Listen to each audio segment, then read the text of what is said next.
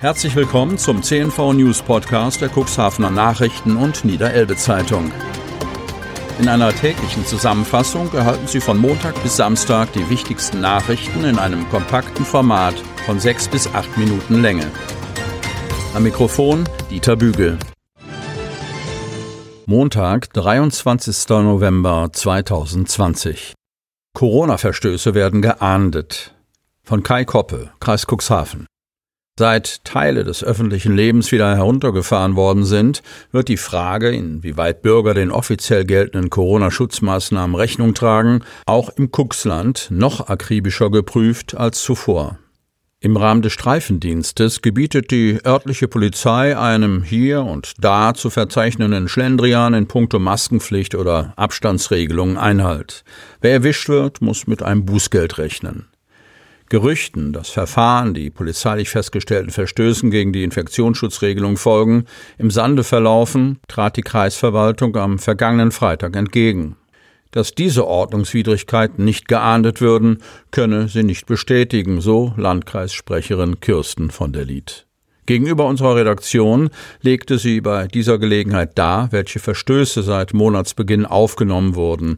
Immer wieder ging es um fehlende Mund-Nasen-Bedeckungen. Beim Einkaufen hält sich das Gros der Kundschaft offenbar an die Spielregeln. Jedenfalls findet sich in der November-Statistik der Bußgeldstelle bislang lediglich ein Fall, in dem eine Person angezeigt wurde, weil sie in einem Supermarkt keine Maske aufhatte. Für den Bereich des öffentlichen Personennahverkehrs ergibt sich, möglicherweise in Abhängigkeit von der Kontrolldichte, ein weniger positives Bild. Auf Bahnsteigen wurden seit dem 1. November fünf Verstöße wegen fehlender Mund-Nasen-Bedeckung registriert. An Bushaltestellen wurden solche Versäumnisse nach Auskunft der Kreisbußgeldstelle im selben Zeitraum viermal offenbar. Elf weitere zu den Akten genommene Verstöße drehen sich möglicherweise um das Thema Fahrgemeinschaften. In den erwähnten Fällen sollen sich Personen aus mehr als zwei Hausständen in einem Fahrzeug befunden haben und dabei keine Masken getragen haben. Keines dieser Verfahren wurde eingestellt, merkte von der Lied abschließend an. Dramatische Tierrettung in Süderende hochtragende Kühe in Güllekeller auf landwirtschaftlichem Anwesen in Bülkau eingesackt. Bülkau. Am Freitag gegen 15.50 Uhr entdeckte ein Mitarbeiter auf einem landwirtschaftlichen Anwesen in Bülkau, dass drei hochschwangere Kühe in einen Güllekeller gefallen waren. Sofort alarmierte er seinen Chef und der wiederum die örtliche Feuerwehr. 28 Einsatzkräfte eilten zum Einsatzort in Süderende. Nach einer ersten Erkundung bestätigte sich, dass die drei hochtragenden Kühe vermutlich durch verrutschte Bohlen in den Güllekeller eingebrochen waren. Die Feuerwehrkräfte leuchteten zunächst die Einsatzstelle hell aus. Mehrere Landwirte unterstützten die Brandschützer bei der nicht einfachen Tierrettung. Da die Tiere kurz vor der Geburt standen, mussten die Retter mit äußerster Vorsicht mit Hilfe eines Teleskopkranes mit Spezialgurten vorgehen. Wie Einsatzleiter Peter Gorski berichtete, konnten durch die große Erfahrung einiger Feuerwehrleute und der anwesenden Landwirte alle drei Kühe in einer guten und ruhigen Arbeit mit nur ganz leichten Blessuren gerettet werden. Die Tiere wurden anschließend von der Feuerwehr gereinigt und von den Landwirten im warmen Stall auf einer dicken Lage Stroh gebettet. Der Einsatz wurde um 20.15 Uhr beendet.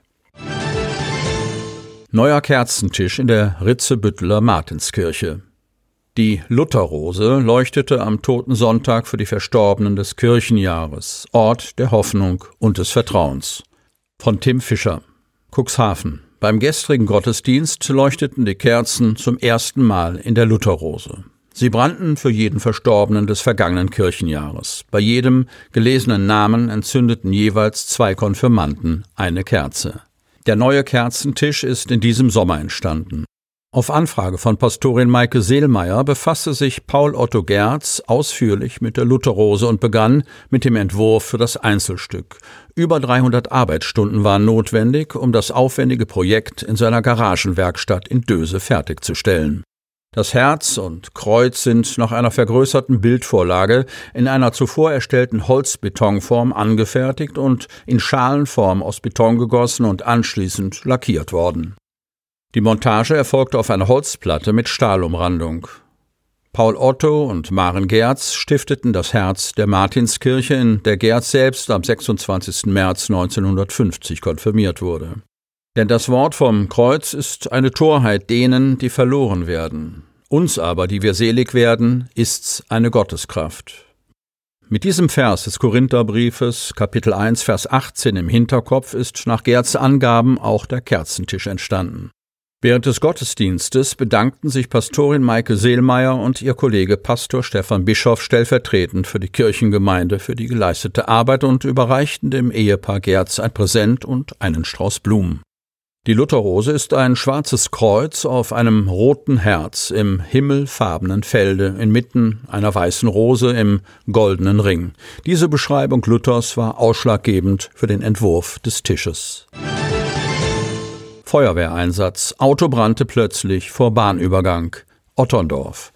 Am Freitag gegen 18.30 Uhr musste ein Autofahrer mit seinem VW-Bus vor einem Bahnübergang in Otterndorf anhalten, weil die Schranken geschlossen waren.